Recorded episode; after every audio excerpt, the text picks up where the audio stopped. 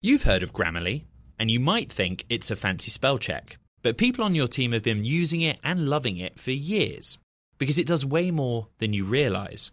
Grammarly is a secure A I writing partner that works seamlessly across apps and websites and can write an instant first draft in a few clicks, not a few hours.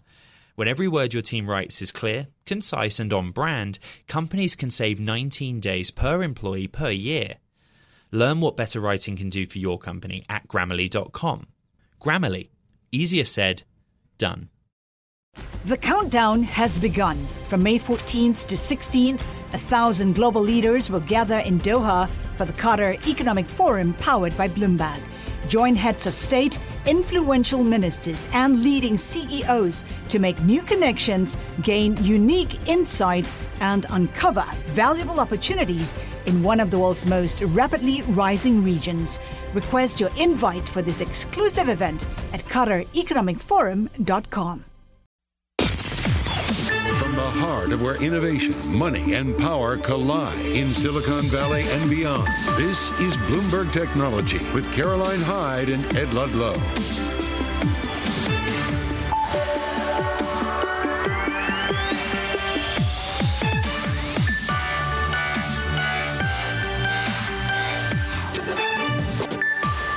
Caroline Hyde at Bloomberg's World Headquarters in New York. Ed, he's off today. This is Bloomberg Technology. Coming up, look, we're going to talk the state of hiring in Silicon Valley after yet another blowout U S payrolls report. And we'll bring you the latest information from the trial of Sam Bankman-Fried as the F T X co-founder Gary Wang testifies that he and Bankman-Fried committed a multi-billion dollar fraud with customer funds.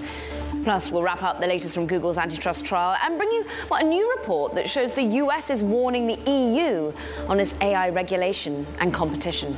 First, though, let's check in on these markets because, look, blowout jobs number. We see the ramifications in the bond market, but actually tech manages to push on through after initial knee-jerk reaction to that three hundred thirty-six thousand jobs report. We actually see the NASDAQ managing to push on higher, one point two percent higher as we close out the week. U S ten-year, though, selling off or up some four basis points. Once again, we're he- hitting like multi-decade highs here since two thousand seven. four point seven six is where we trade. Bitcoin actually on the higher side, so a little bit of a desire to get into the risk assets on the back of some of these numbers. But let's have a little look at what's happening in terms of the micro, the individual stock movers in the world of technology. P D D just on a tear. Is this Temu that's calling? Is this the fact that everyone's getting their Halloween outfits for a cheaper price point? We are seeing it outperform over the last few well months and weeks, and currently on the day up eight point eight percent, best performer on the NASDAQ one hundred.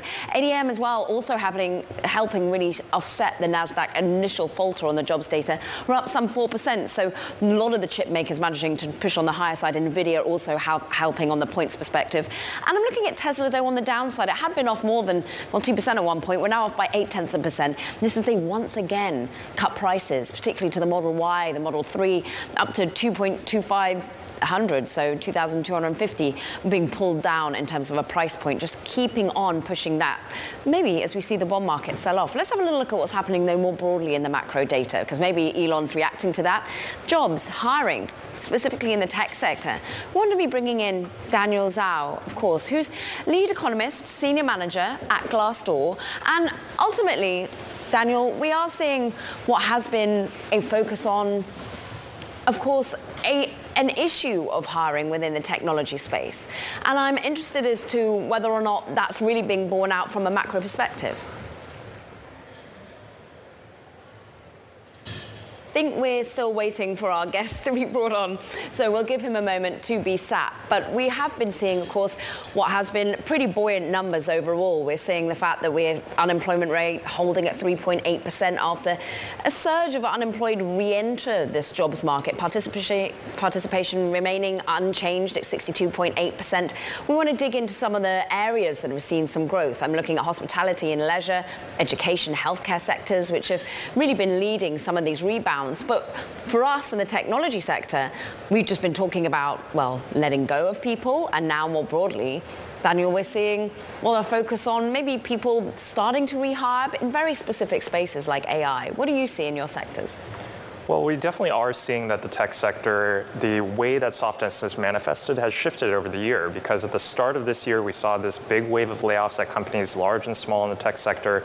But now it's more about that softness in hiring, the difficulty, and some of those laid off workers from finding new jobs. And in fact, this is something we see reflected in how employees are talking about the tech sector. We've mm-hmm. seen that employee confidence in the tech sector, as measured on Glassdoor, uh, is actually below fifty percent. That means that under fifty percent of tech employees actually have a positive business outlook for their employers. Wow. That's not really a great situation to be in for the industry.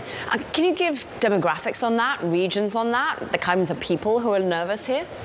Well, generally speaking, uh, entry-level workers tend to be a little bit less confident than, say, executives. And when you think about that, that totally makes sense. But I think one interesting cut of that is actually middle managers have seen a pretty dramatic decline in their business confidence as well. I think part of that might be because you look at uh, companies that are cutting costs. Well, a lot of that pressure falls on middle managers who have to enact these cost-cutting measures at the same time doing more with less as they try to get uh, those costs under control. How much is flexibility or a lack thereof bearing weight at the moment? It's interesting that we're worried about participation rates in women. We've actually seen that recover, now perhaps pull back a little bit. There's a lot of talk within the tech sector in particular that we want you back in the office, and that impacts certain people more than others. Well, definitely we know that flexibility is a really appealing feature for jobs beyond the tech sector for really everybody. And it, it, of course, it manifests in different ways. It might be flexible work arrangements in terms of location or in terms of hours. But it is absolutely something that we see employees care a lot about, job seekers care a lot about. Um, but we are also seeing that a lot of employers are pulling back on those options as they uh, really try to get costs under control and try to be as productive as possible. But on the flip side, you know, the, the evidence I think is mixed there. There are a lot of employers who are getting by just fine in a flexible, uh, in those flexible work arrangements. So it's really up to employers to figure out what the best way is to manage their workforce. Now, we ha- have seen really the oxygen within technology space just been sucked out of the room by artificial intelligence. What is happening from a training perspective? What is happening from job openings and whether or not companies can fill those job openings for A I within their own labor force as it exists? Or are they having to reshuffle the benches a little bit here? I think that's a great question. I think it's a little bit early to say because all of these new generative A I tools are, are pretty new, and a lot of companies still haven't figured out exactly how to use them. They haven't figured out what their strategy should be for using and experimenting with these tools. So I think right now we're just seeing a lot of experimentation, and there aren't really a lot of firm plans in place. But I think that training is a really great way that employers can um, reward the loyal employees that they have by giving them opportunities for career growth and skill development, um, and really get access to to a, a pool of talent that uh, offers them a lot. Wage growth slowing from a macro perspective in the jobs data, four point two percent year over year. What are wages looking like in the tech sector? Well, in the tech sector, we are seeing that wage, wages aren't necessarily falling, but they're more stagnant year over year. And I think that also it's important to keep in mind that uh, compensation is not just about your base salary, right? It includes, especially in the tech sector, it includes bonuses, it includes equity, and that is a place where we have seen a little bit of a pullback. So it's not necessarily that people are getting their bonuses cut or their equity packages cut, but when they're looking for a new job, well, maybe the size of the package that they can actually demand is not as large as it might have been a year or two ago. What signals now do you look to? Like, you're measuring sentiment, which seems to be on the downside. Where do you look next? Because many in the macro perspective are thinking that this jobs market has to eventually start to cool, even though it defies that every single month, it feels like. Well, I think it is important to see that marriage of hard and soft data together, because we do see that the hard data is looking really healthy for the job market. In fact, almost shockingly healthy uh, compared to what we were thinking coming into the year. But I think it is really important to look at that sentiment data, especially as we look at how employees feel, because who knows businesses better than their employees who are on the front lines every day, who are interacting with customers, actually seeing how the business is operating. That's why we think we, you can't discount these, these soft sentiment indicators. Particularly from the middle management layer. Daniel, it's great to have some time with you. Thank you for the expertise, particularly in this sector. Daniel Zhao. of Glassdoor. We thank him. Meanwhile, coming up, look, we're going to unpack the latest developments from Google's antitrust trial. Rebecca Allensworth, professor at Vanderbilt University Law School, going to be joining us. Speaking of antitrust, we are watching shares of Microsoft and indeed Activision. Remember, next week, the C M A, we're likely to get that announcement as to whether or not this deal has been rectified enough for them to allow it to go through. In fact, we understand reporting from The Verge saying that Microsoft certainly thinks that this deal will be completed as soon as next week. And we understand that there was, today was the last day that they could get any comments as to the C M A's viewpoints on this particular deal. We're trading higher from New York. This is Bloomberg Technology. What if everyone at work were an expert communicator? What if every doc, message and email they wrote was perfectly clear and concise? Inbox numbers would drop, customer satisfaction scores would rise, and everyone would be more productive. That's where Grammarly comes in. Grammarly is a secure A I writing partner that understands your business and can transform it through better communication. Companies that use Grammarly save an average of nineteen days per employee per year.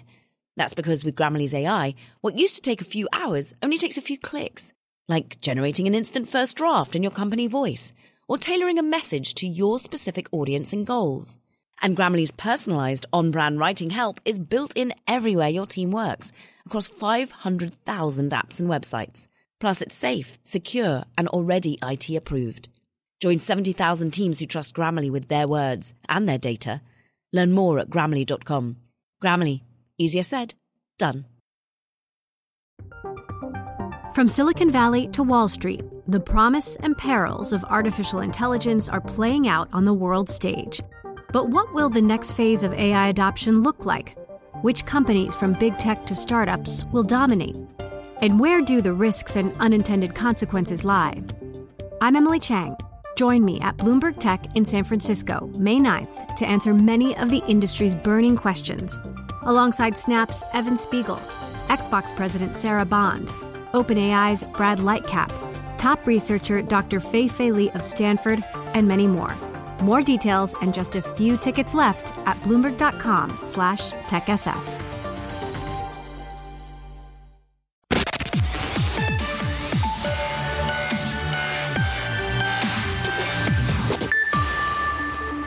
Great bit of reporting out of Bloomberg today that apparently new analysis from the U S State Department is warning the E U policymakers about its proposal for generative A I regulation, saying that, look, it's too vague, could foster in favoritism for big tech firms. Anna Edgerton, one of the key reporters on this, Seattle bureau chief for Bloomberg News. And Anna, what is the argument here that this ahead-of-the-curve regulation that the E U is getting in before other countries, it seems, seems to favor big tech even more than small? Yeah, these are really interesting documents. You know, some of the arguments we'd heard before, but the level of detail in these documents was really interesting to see the kind of exchange between policy, policymakers in the U S and their car- counterparts in Europe. Now, the sources that we spoke with said that this was offered in a spirit of cooperation and alignment of values. This was not meant to criticize the E U. But when it comes to writing regulation for A I, it's really important that even the definitions of like what artificial intelligence is, what do we mean by foundation models, what do we mean by generative A I, that those definitions are aligned so that whatever policy is passed in the European Union can then be kind of working together with ever, with whatever policy is eventually passed in the United States, and that it's even possible for companies to comply with both. The A I Act, I mean, many had pushed back against it because it wasn't just about the underlying foundational models and how they're built, but then how they're applied as well. The, the original idea was that it would just be within their applications and when it's risky or not, but now they seem to want to have transparency about what's within the foundational model, how they built it. Is that the key issue of sort of competition here? Is it because it's going to be so expensive to be able to give that sort of transparency? Yeah, there are a lot of issues, and like you said, it's really interesting to see how this conversation in Europe develops, because the A I Act was pretty much ready to go at the beginning of this year. It was focused on the riskiness of that end use. Like you said, this is a risk-based approach, which the U S supports. But then with the release of ChatGPT and other consumer-facing A I products, there was really a kind of growing concern that these, the application of these tools wasn't enough to regulate, that there needs to be some kind of uh, regulatory rule rules for the way these models are even developed in the first place. And that's where we started to see a lot of pushback from companies who initially, I think, were, were pretty open to the A I Act. You know, they were open to this risk-based approach. But what they don't want to do is to have regulators in Europe saying how they can or can't develop the underlying models. And that's where we see the United States kind of saying, you know, some of the, the way that this is written could cause problems for innovation, for the little guys who are trying to catch up with some of the bigger companies that already have these models. So, you know, we know kind of how this was offered from the United States, but what we'll be watching really closely is how this is received in Europe. Anna Edgerton, thanks so much for bringing us this great story. We really appreciate it. Meanwhile, look, it's the same names that keep coming up time and time again. And of course, who's building a foundational model? Google. And who's been under other antitrust viewpoint, shall we say, and potential regulation right here in the U S? Alphabet, Parent Google. Let's just revisit what's been happening throughout this week. The trials that's underway, the assessment of also what's happening with Amazon too. Rebecca Allensworth joins us, professor at Vanderbilt University Law School. Boy, busy time in the world of antitrust, and we all knew it would come eventually. It all seems to have arrived at once, like buses. I'm interested, Rebecca, on what you think about the Alphabet case in particular. We've had some really phenomenal, in terms of kind of shocking pieces of revelations coming from none other than C E Os of rival companies like Satya Nadella. That's right. So the big news out of the Google antitrust trial this week is the testimony of Satya Nadella. Um, he testified about what it was like to compete with Google and painted a very bleak picture. Um, in so doing, sort of seemed to paint a little bit of a bleak picture of his own company's ability to compete. So he must have been feeling like he was walking a fine line there. But his point was that, you know, we could we could approach Apple with the same billions and billions of dollars, and they were never going to take it. They were always going to go with Google, and it's basically impossible to compete with Google on search. But therefore, does that play into Google's hand, and at least its argument? Well, Apple's argument has always been Google's a better product. It's not that they're just too big, it's that they're too that much better. That's right. But the rest of the testimony um, over the past few weeks, a lot of it has focused on this idea of scale and how scale is essential to build that uh, better search product. So part of why Bing was willing to pay as much as it was to be the default on Apple was that they wanted to get the scale. It was worth it, worth it to them to lose some money on that deal in the short term if they could have the user data to build a product that could really compete with Google. And so the question in this case, one way of framing it is, you know, is Google better because it's big? Big, or is Google big because it's better? Google wants you to think the latter. They want you to think that they won and they're big because they have a better product. And I think the government is trying to tell a little bit of a different story, saying you kind of have to be big to be good. You ought to let other companies have a shot at becoming big. And I suppose this does push us forward to, A, an era in which perhaps Alphabet's Google is under some competitive threat because of generative A I, because we're starting to see, well, ChatGPT, OpenAI's relationship with Microsoft maybe bear fruit, maybe bring people across to a different kind of search product. But more broadly, what did you make, for example, of the reporting around the A I Act, the worries that the smaller companies might not be able to compete with the big companies? How much of this just is a never-ending conversation when it comes to size and power? So absolutely. Any kind of regulation, um, well, unfortunately, most regulation, we won't say any regulation, but a lot of regulation does benefit big companies in the sense that compliance is expensive. It's expensive to comply with the laws, and sometimes that's something a small company can't do. It's another reason why being big is important and why we need to allow other companies besides behemoths like, like Google, at least in the search space, to get that kind of size and scale. What's a little funny about this, of course, is Microsoft is not a small company by, yeah. by any measure, but it is in terms of market share for search.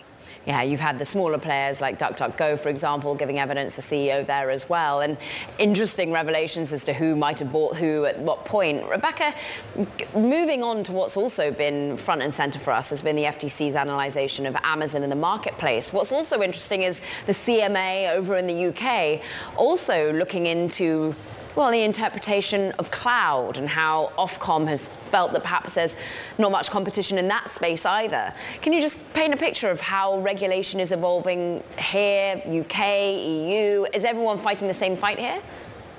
Um, everyone is fighting the same fight in the sense that everyone's recognizing the market power of these platforms, the way that technology is changing fast, and therefore the competitive conditions are, are changing fast, and wanting to be adaptive in their regulation to foster competition in all these new uh, areas. The suit against Amazon is uh, represents the third major strike uh, by the government against a major American platform monopoly. And I guess the last one left is Apple. Indeed. And I think to that point, when you're drilling in on the likes of Amazon and Amazon also getting into other people's competitive space, of course, it's becoming an advertiser in and of itself and being able to draw that away from perhaps some of the social media giants out there. How do you see ultimately these sorts of inquisitions going? Do you think in any way that the F T C will win out and bear fruit, or will they ultimately not even need to win this case to change the direction of the way we think about monopolies and, and power and regulation? I think both things are possibly true. So first of all, it's too early to say that the F T C and the D O J's attempt to rein in big tech has been unsuccessful. They've had some disappointing losses in court, but they've also had some small wins, and it's also only been a couple of years since they've been trying to do this.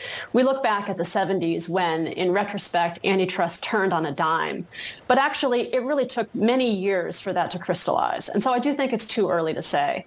Um, and I think as far as the, the long-run prospects for the These, these imperatives, I think that it depends on the political will. Law is not uh, impervious to what the people want.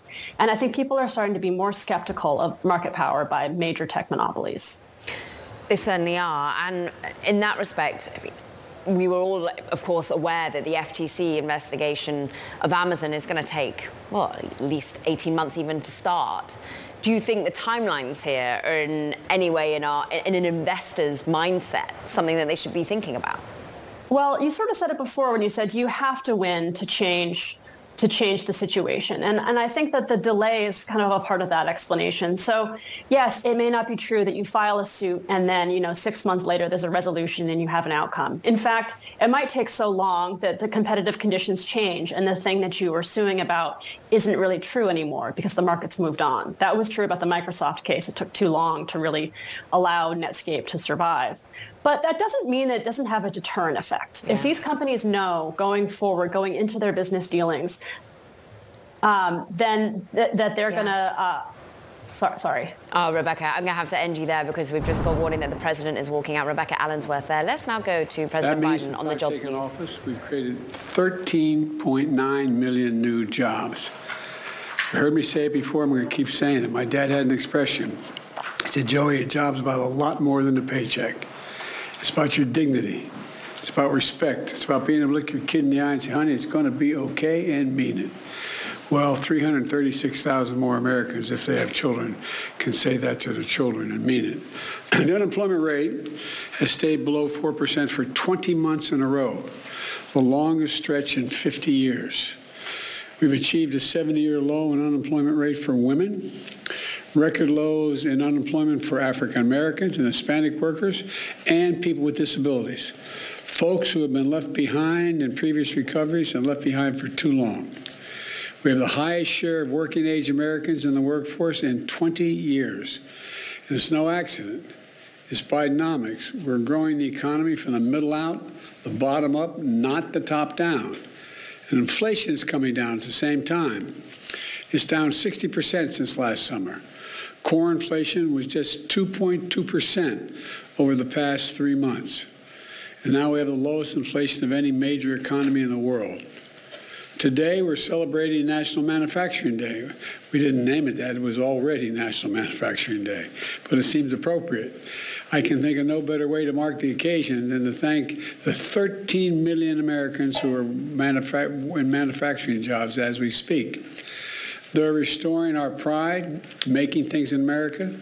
And today I want to highlight that of those thirteen million manufacturing jobs, eight hundred fifteen thousand of those jobs were created since I took office, twice as many as the previous administration.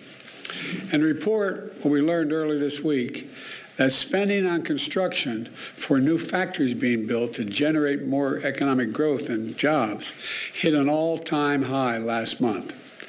Folks, Bidenomics is about investing in America and investing in American workers. And businesses are investing more in manufacturing than ever before. We're bringing the supply chains home. Before the pandemic, supply chains was a phrase most people didn't even associate with, didn't think much about. And, uh, but today, after a few uh, delays in availability of parts and products everyone has known about, they know why it's so important. My economic plan is bringing supply chains home and investing in industries of the future so we can make things in America again with American workers. We're creating good jobs in communities all across the country, including in places that have been left behind for the last, in some cases, twenty years, because the factories they used to work at for years and years shut down, leaving them with no options, no jobs in that community, all over the Midwest and all over the Northeast.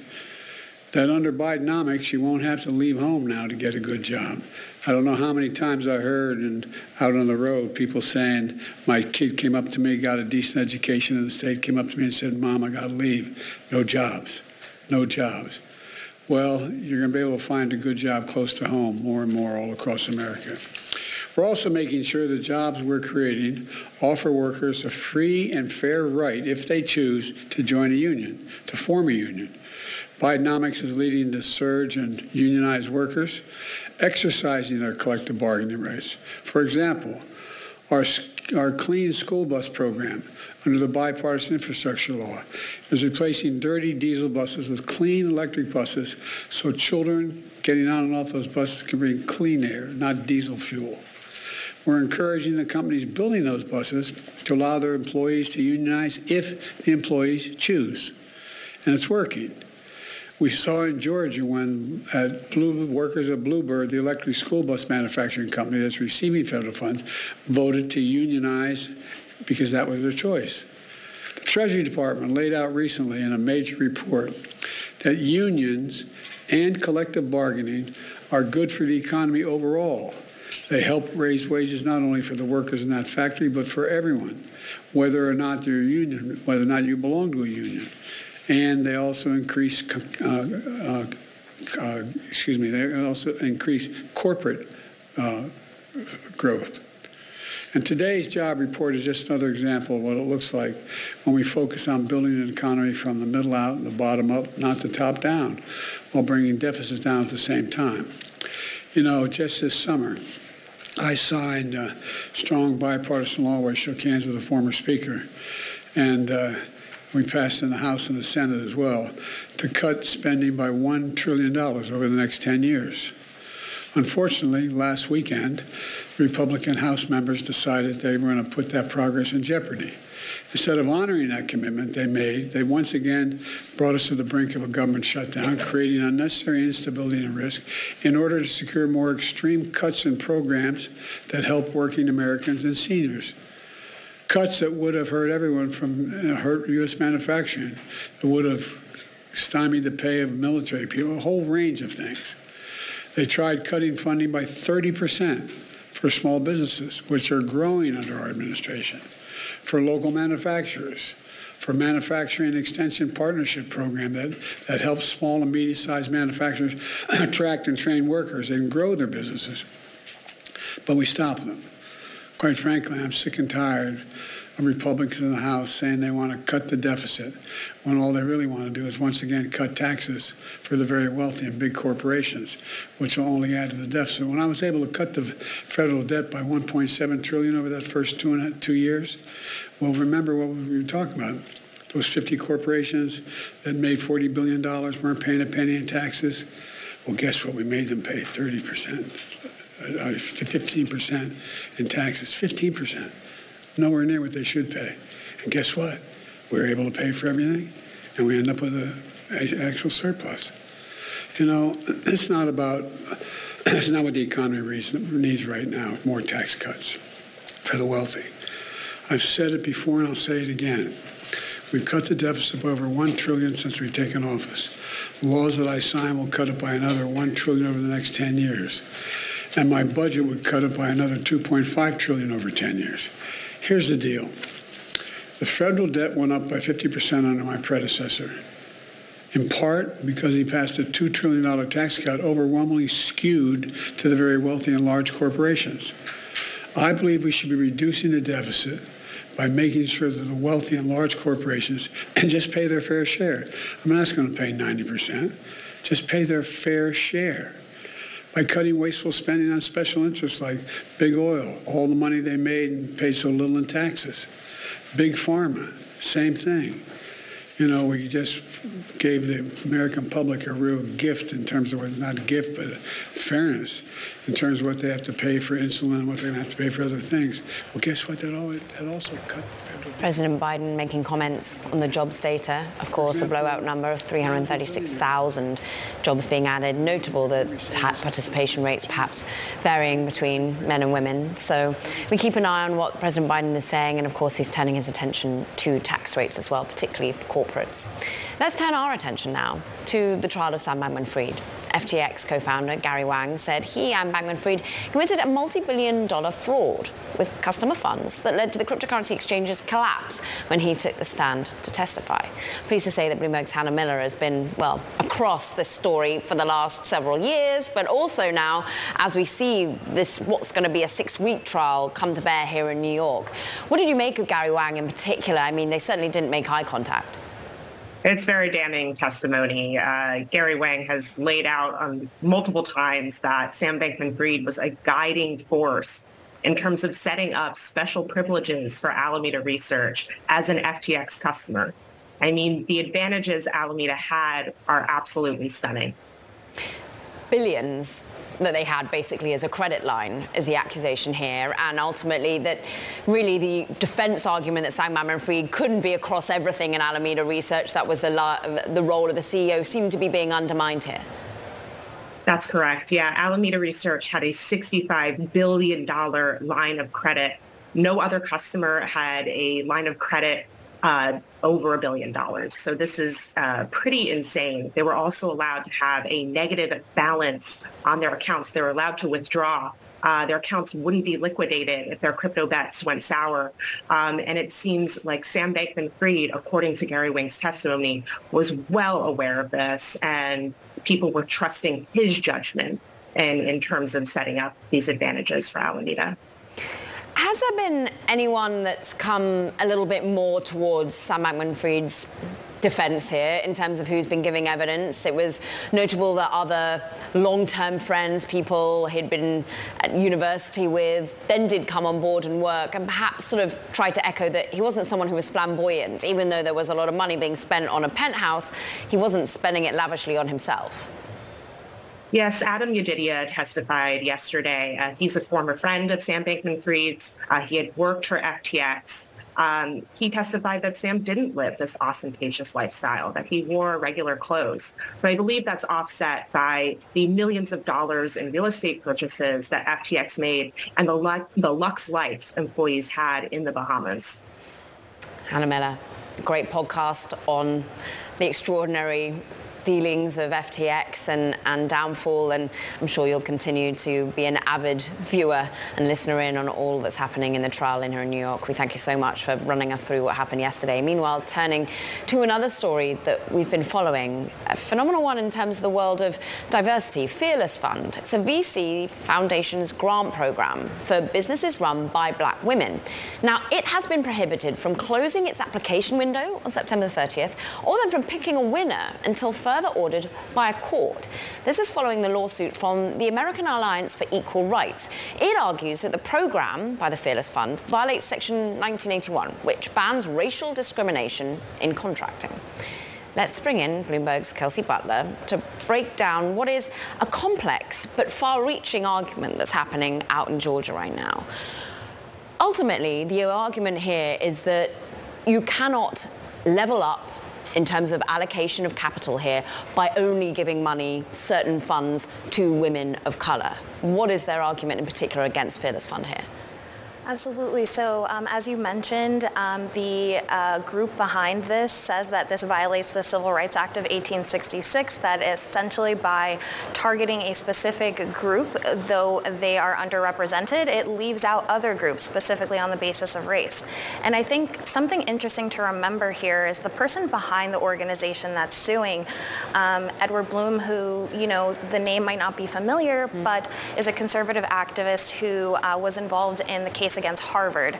And as we know, the Supreme Court ultimately uh, banned the use of, um, banned race-conscious admissions in colleges. So um, affirmative action is no longer the um, reality when it comes to college admissions. And certainly that win, um, I think, emboldened um, him and probably other conservative activists that, um, you know, have an issue with diversity programs.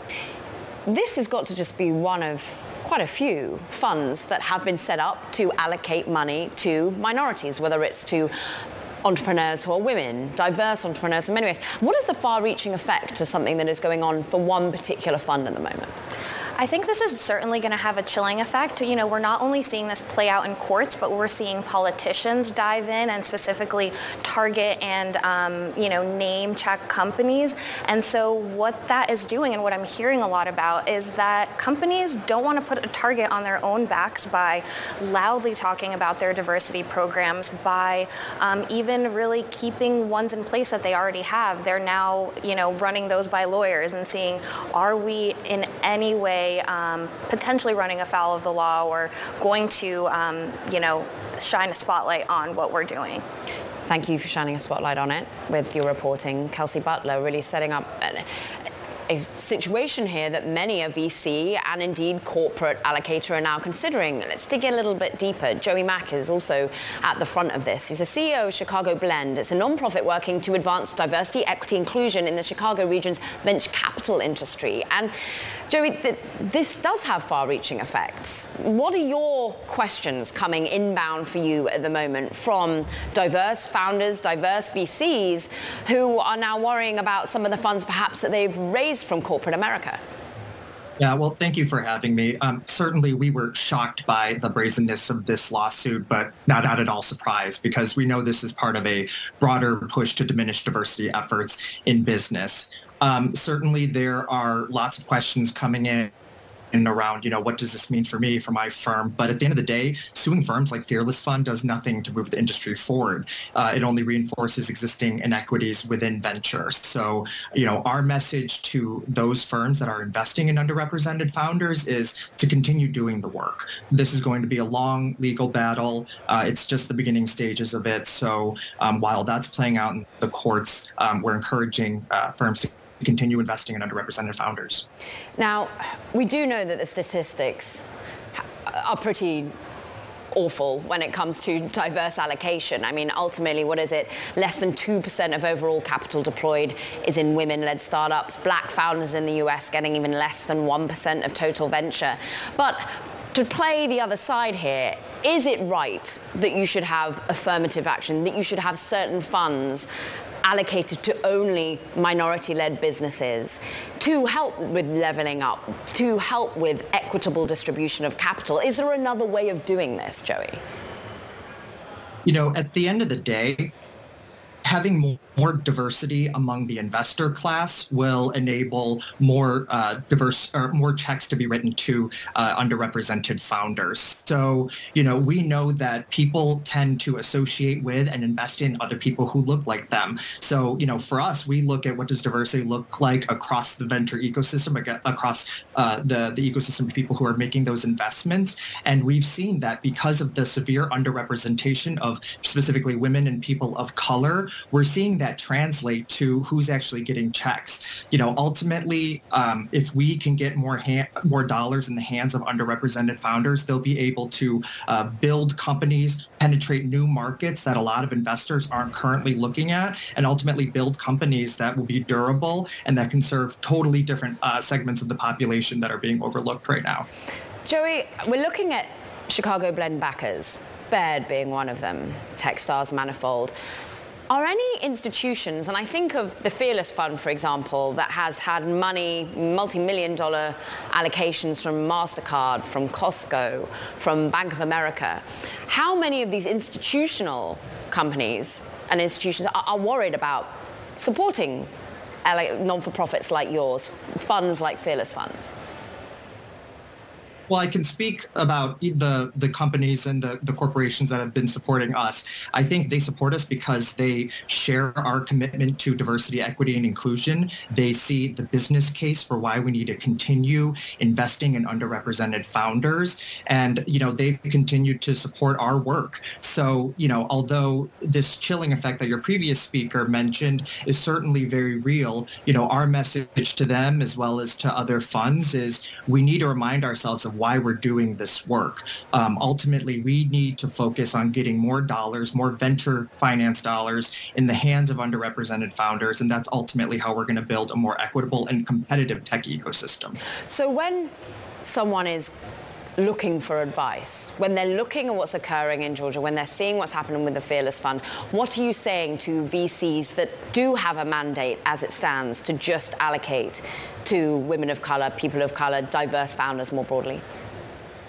Yeah, well, you know, people are definitely fired up. And right now we need to be educated about um, the legal issues and implications at hand. So that's where Chicago Blend has been focusing our energy. But we also need to be prepared to speak up and stand up against this broader back.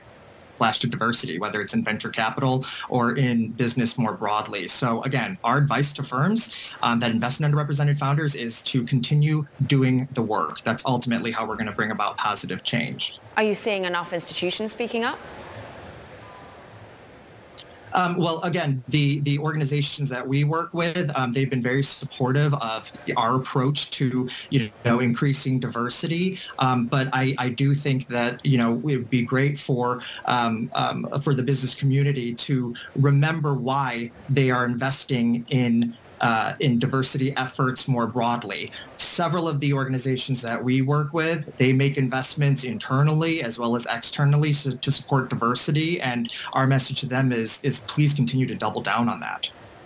Joey Mack, great to have some time with you. Thank you so much, C E O of Chicago Blend. We really appreciate some of the expertise coming from the advice you're currently giving. Meanwhile, coming up, we're going to talk about cyber. M G M says its recent computer hack into its casino hotels is going to cost it big time. We'll have all the details next. Meanwhile, look, you've got to keep an eye on some shares that are on the move today. Amazon, we look at, yeah, we were already discussing some of the regulatory overhang, but on the higher side today, up more than eight tenths of a percent. Interesting, they're going to be focusing in on those satellites, of course. They've got two test satellites to be going into lower orbit today on a rocket, we understand, at two p.m. E T. We keep an eye tune of that. From New York, this is Bloomberg Technology. What if everyone at work were an expert communicator? What if every doc, message, and email they wrote was perfectly clear and concise? Inbox numbers would drop, customer satisfaction scores would rise, and everyone would be more productive. That's where Grammarly comes in. Grammarly is a secure A I writing partner that understands your business and can transform it through better communication. Companies that use Grammarly save an average of nineteen days per employee per year. That's because with Grammarly's A I, what used to take a few hours only takes a few clicks, like generating an instant first draft in your company voice or tailoring a message to your specific audience and goals. And Grammarly's personalized on-brand writing help is built in everywhere your team works, across five hundred thousand apps and websites. Plus, it's safe, secure, and already I T approved. Join seventy thousand teams who trust Grammarly with their words and their data. Learn more at Grammarly dot com. Grammarly. Easier said, done. From Silicon Valley to Wall Street, the promise and perils of artificial intelligence are playing out on the world stage. But what will the next phase of A I adoption look like? Which companies, from big tech to startups, will dominate? And where do the risks and unintended consequences lie? I'm Emily Chang. Join me at Bloomberg Tech in San Francisco, May ninth, to answer many of the industry's burning questions, alongside Snap's Evan Spiegel, Xbox President Sarah Bond, OpenAI's Brad Lightcap, top researcher Doctor Fei-Fei Li of Stanford, and many more. More details and just a few tickets left at Bloomberg dot com slash Tech S F.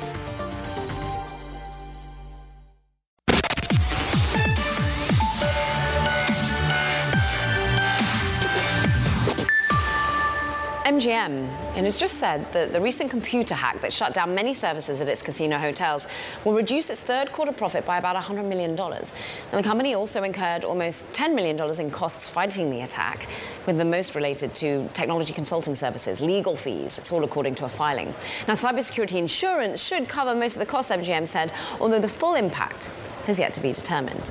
For more, we're pleased to welcome Jaya Balu, Chief Security Officer at cybersecurity firm Rapid seven, who is trying to analyze, ultimately, the costs for businesses here. I can imagine in a macro environment, companies have been reticent to spend on things that they feel are extra. But is cybersecurity one area that they've pulled back on, and ultimately does that end up hurting them in the longer term? I think absolutely. If they're not spending enough preventatively, and you know, there is a rough number that we've like tossed around in Europe for quite a long time, which is ten percent of your total I T spend is what you should reserve for your cybersecurity spend on making sure that all the things that you integrate into your networks and systems also have this component for cybersecurity, whether that's monitoring and detection or prevention of vulnerabilities or, you know, all of the other kind of remediation stuff that you would need to have on hand in order to combat such an incident. Incident and, you know, have a certain pot reserved for outside counsel as well as forensic support. But most companies aren't doing that preventative stuff, and then they wind up being caught off guard during an actual incident. We've had so many headlines, whether it's M G M, whether it's the ongoing fallout for Clorox, which is, again, is trying to really lay bare how much this is going to cost their, from their own cybersecurity hack. Is this something that people, our regulators, are trying to eye, that ultimately we're seeing carrots put in place of like, hey, the upside of not getting a cyber attack, but also a stick put in place? Absolutely. So from an S E C perspective, as you know, there was a new S E C disclosure uh, for cybersecurity incidents, and it's about reporting material incidents within four days of, you know, knowledge of the company that they were actually occurred and that they are indeed material. And this is in order to help shareholders make better decisions about the companies that they've invested in.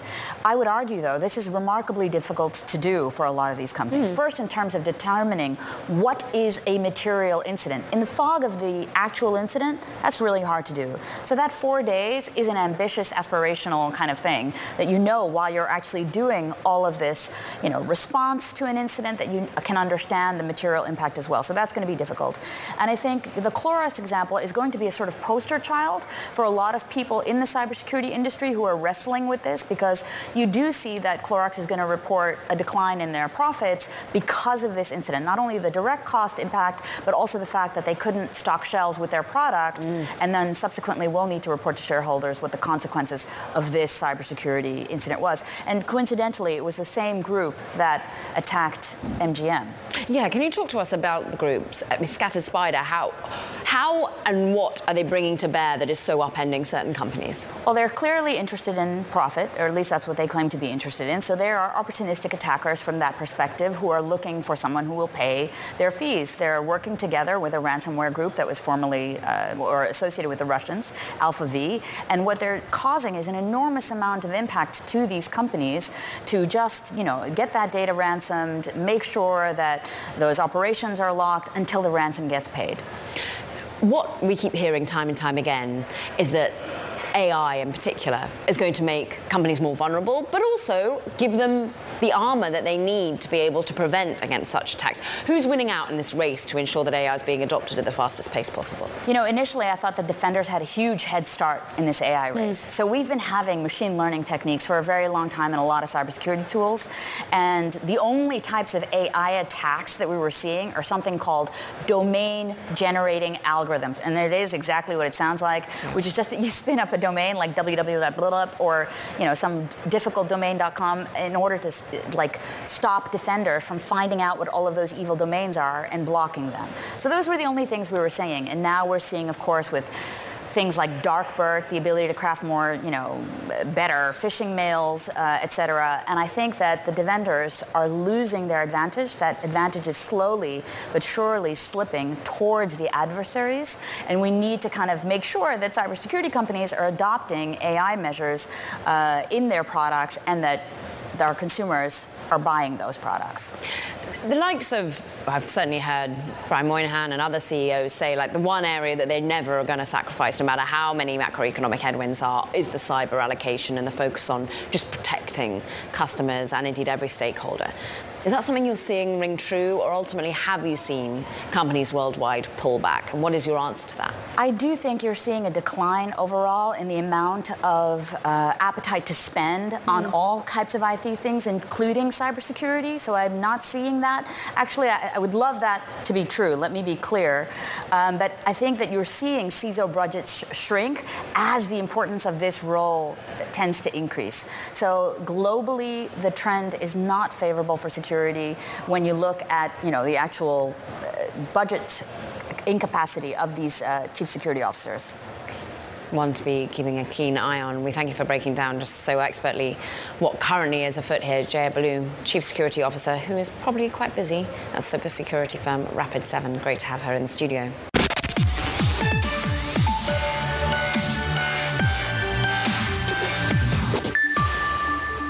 X, of course, formerly known as Twitter, is giving bankers an update on efforts to reinvigorate growth into the platform. C E O Linda Yaccarino saying that it's testing three tiers of premium service, which would allow the company to charge customers different amounts depending on how many ads are shown.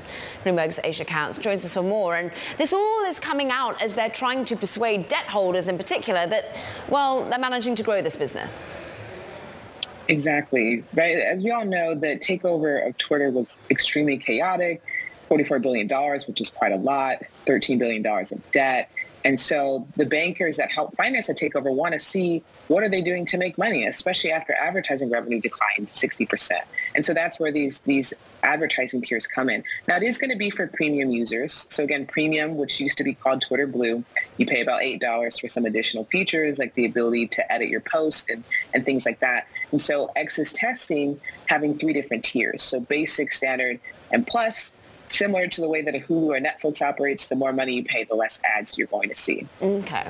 Well, talk about how, therefore, the advertisers are feeling at the moment. Did we get any sense from Linda Yaccarino that they're coming back, staying back, and paying more?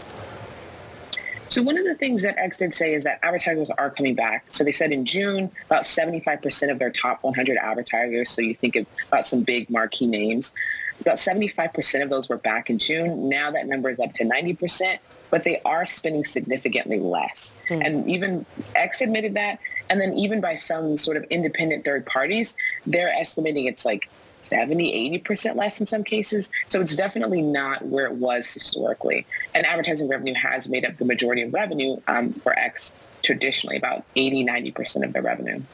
Now, going back to the slightly chaotic purchase of this company, it's not just debt holders at one time with Elon Musk. It seems as though regulators do too. Can you update us with what's going on with the S E C right now? Yeah, so again, going back to chaotic, right, is, is the word when, when you think about the takeover. When actually before Musk acquired the company, he acquired a stake. So he had about a nine percent stake in Twitter at the time. And whenever you acquire over five percent stake, you have to disclose that to the Securities and Exchange Commission's, the S E C, within about ten days. Musk disclosed it, but disclosed it about a month later. And so the S E C began to probe and like, why did you disclose this late? And Musk was actually supposed to testify last month, but a couple days before, like ten to fifteen days before, he started making objections, saying maybe we could do a different date or do a different location. And so now they're trying to compel him um, and try to push him to, to testify regarding the, the takeover. Alex Boyer, of course, the attorney for Musk, saying enough is enough. You've had multiple times with the interviews. Asia Counts, thanks so much for bringing us up to speed on all things X. Meanwhile, that does it for this edition of Bloomberg Technology. Don't forget to check out our own podcast. You can find it on the terminal as well as online on Apple, Spotify, iHeart. We've got a big week coming up for you next week as well as we head to L A. From New York, this is Bloomberg Technology.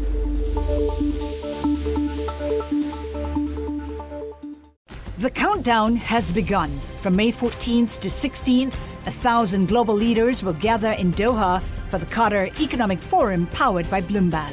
Join heads of state, influential ministers, and leading C E Os to make new connections, gain unique insights, and uncover valuable opportunities in one of the world's most rapidly rising regions. Request your invite for this exclusive event at Qatar Economic Forum dot com.